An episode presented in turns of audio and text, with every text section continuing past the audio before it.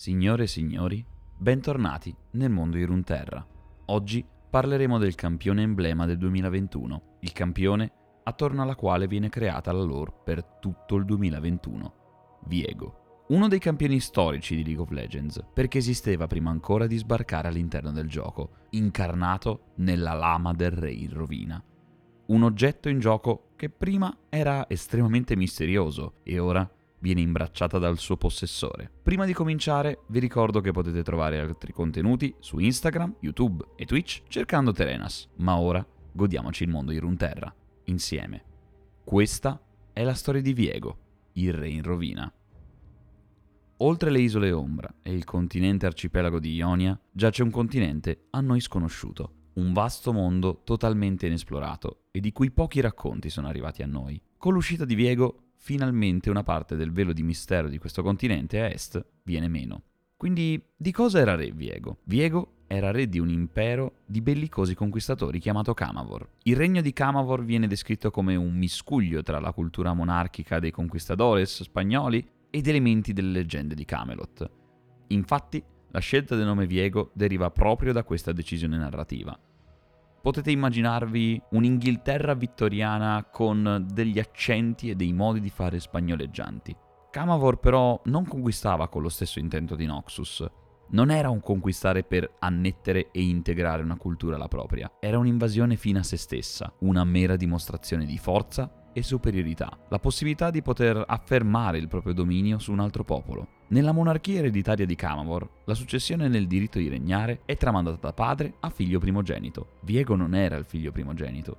Per tutta la sua vita sapeva che non sarebbe mai diventato re, perché lo precedeva suo fratello, padre di Calista. E quindi Viego crebbe in un mondo in cui suo fratello si prodigava per diventare un degno sovrano, un grande conquistatore di Camavor, e lui sarebbe per sempre stato il principe Viego, all'ombra di suo fratello, tuttavia servito e riverito come membro della famiglia reale. Ogni desiderio era alla sua portata, niente gli veniva negato. E questo rese Viego un ventenne pigro, egoista, immaturo e concentrato soltanto a godersi la propria vita. Eppure si sa, la vita è piena di sorprese.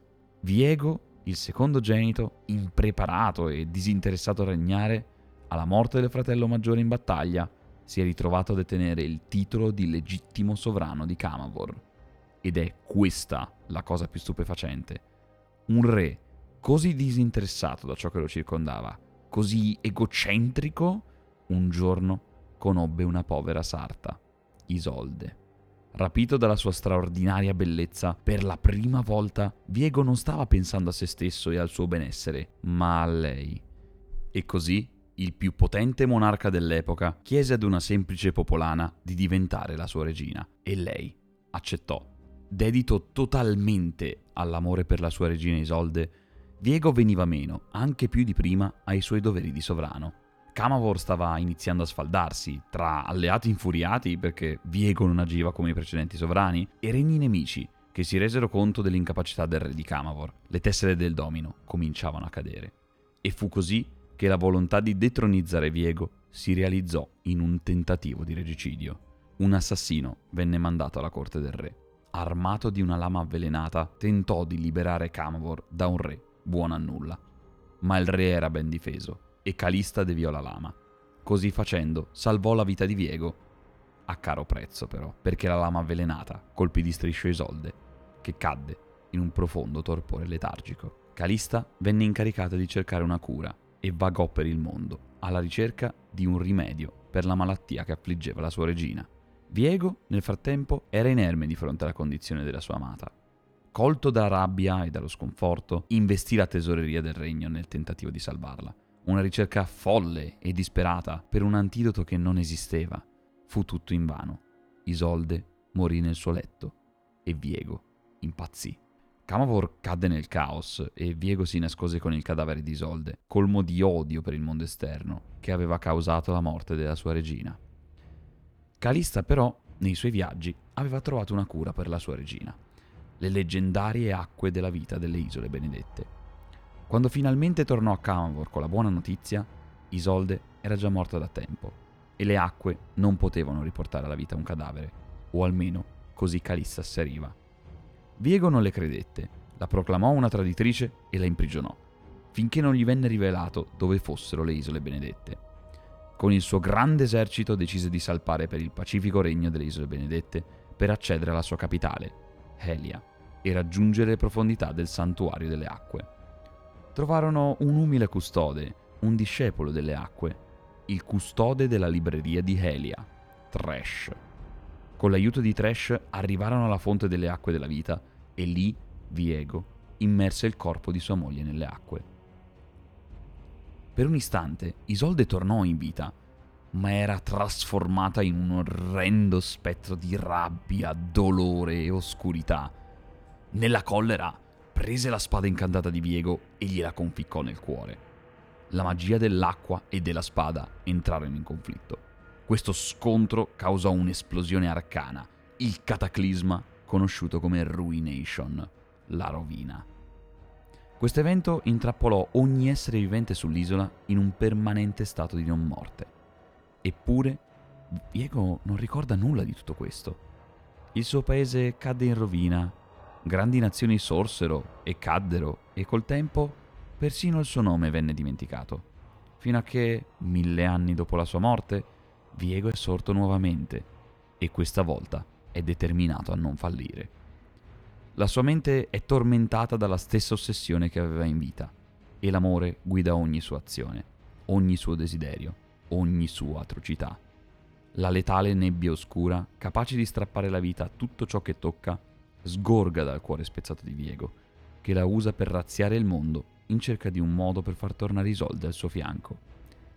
Intere legioni cadranno davanti al suo potere, per poi risvegliarsi al suo servizio e i continenti verranno inghiottiti da un'oscurità vivente. Il mondo intero pagherà per ogni momento di felicità che ha rubato a un antico sovrano consumato dall'amore. Non gli importa nulla della distruzione che provoca, se è per vedere di nuovo il volto di Isolde. Il suo è un regno di terrore, il suo è amore eterno, e fino a che Isolde non tornerà da lui, tutti cadranno davanti al re in rovina. Però voglio entrare nella mente del personaggio, leggendo la sua color story. Ogni volta che Viego pensava al suo volto, lo vedeva un po' diverso.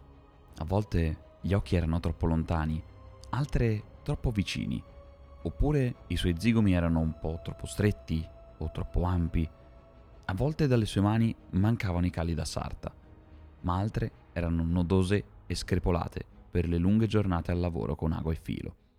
A volte indossava un vestito, altre una semplice tunica e altre ancora era completamente nuda non era mai la stessa, ma era sempre uguale. Non c'era mai, ma era sempre presente. Uno spettro del cuore che Viego non possedeva più, strappato quando...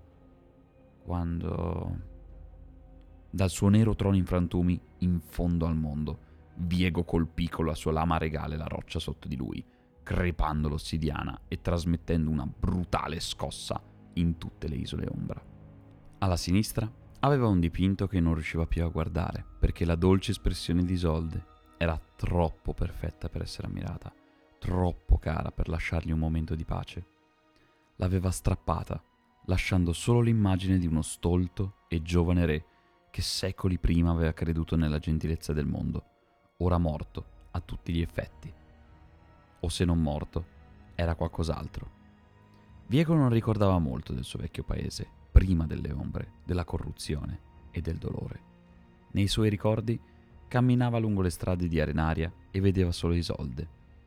Ogni affresco su ogni muro la conteneva in un mondo che solo lui poteva toccare o vedere.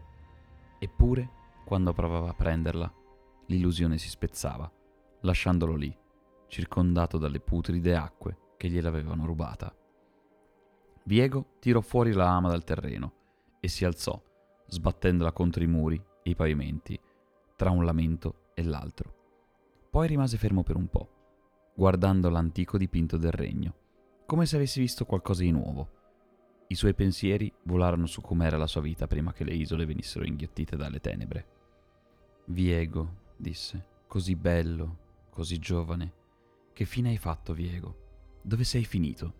Lasciò cadere il dipinto, rompendo la cornice e rovinando la tela. Dove sei, Isolde? disse Viego. Perché non torni da me? ma conosceva già la risposta. Per molti la nebbia oscura è un flagello, foriero di mostruosi spettri assetati di vita, che rapiscono i vivi fino alla morte del sole, fino alla fine del mondo. Per Viego è la grande e infinita tristezza che sgorga incessantemente dal suo cuore spezzato. Un ricordo del suo amore, di bei giorni perduti, la crudele consapevolezza di ciò che gli fu tolto così tanto tempo fa.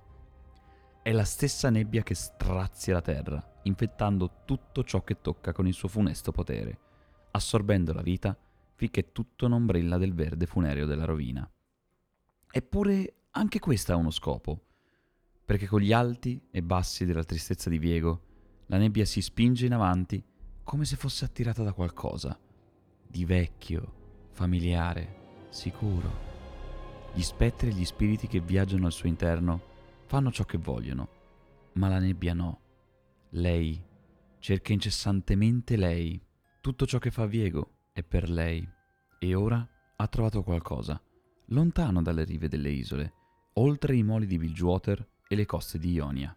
Qualcosa nell'entroterra, nascosto in una piccola città sorta lungo un fiume. L'oggetto chiama Viego, urla il suo nome, esige la sua attenzione. E anche se la gente si lamenta, scappando dal velo mortifero che va a coprire le loro case e i loro campi, nonostante le ore degli spettri e i loro orrori, Viego sente solo una voce. Una, una e una sola. Gli sembra che dica Viego, ma non riesce a distinguere le parole. In re in rovina emerge dalla nebbia come un'ombra famelica, attraversando la prima guardia che vede e sollevando la sua spada. Il volto dell'uomo si contorce per il dolore e il suo corpo si scioglie, per poi essere assorbito dalla nebbia, ma Viego lo ignora e si prepara a colpire il secondo. Ovunque, intorno a lui, i ghoul banchettano con i vivi, facendoli a pezzi mentre le loro anime vengono rapite dalle legioni del re. Le carni bruciano, le frecce fischiano, le spade sferragliano e i guerrieri cadono. Per Viego non ha alcuna importanza. Alza una mano davanti al muro delle città e la nebbia lo travolge, facendolo crollare come se fosse in rovina. Viego supera il confine e all'improvviso si ferma. Uccide altri due uomini, muovendosi silenziosamente verso la voce, per poi ucciderne un altro. Non contano nulla. Nessuno di loro ha un peso, nessuno ha alcuna importanza. I loro spiriti si sollevano alle sue spalle per fare ciò che lui ordinerà. Ora ha davanti il sovrano della città, un uomo fiero che protegge un qualche tesoro. Essendo un sovrano e un abile guerriero, forse sarà più utile come vassallo che come spirito famelico. Fermati, dice Viego alzando di nuovo una mano. La nebbia, gli spettri, gli orrori, la guerra, tutto sembra fermarsi all'ordine del re in rovina. Alle tue spalle c'è un tesoro del quale non puoi nemmeno comprendere l'importanza. Restituiscimelo e in cambio potrai essere al mio servizio. L'uomo sembra mangiarsi le parole, come se stesse cercando il coraggio di parlare. Ma Viego aspetta, e infine, dalle sue labbra, escono queste parole.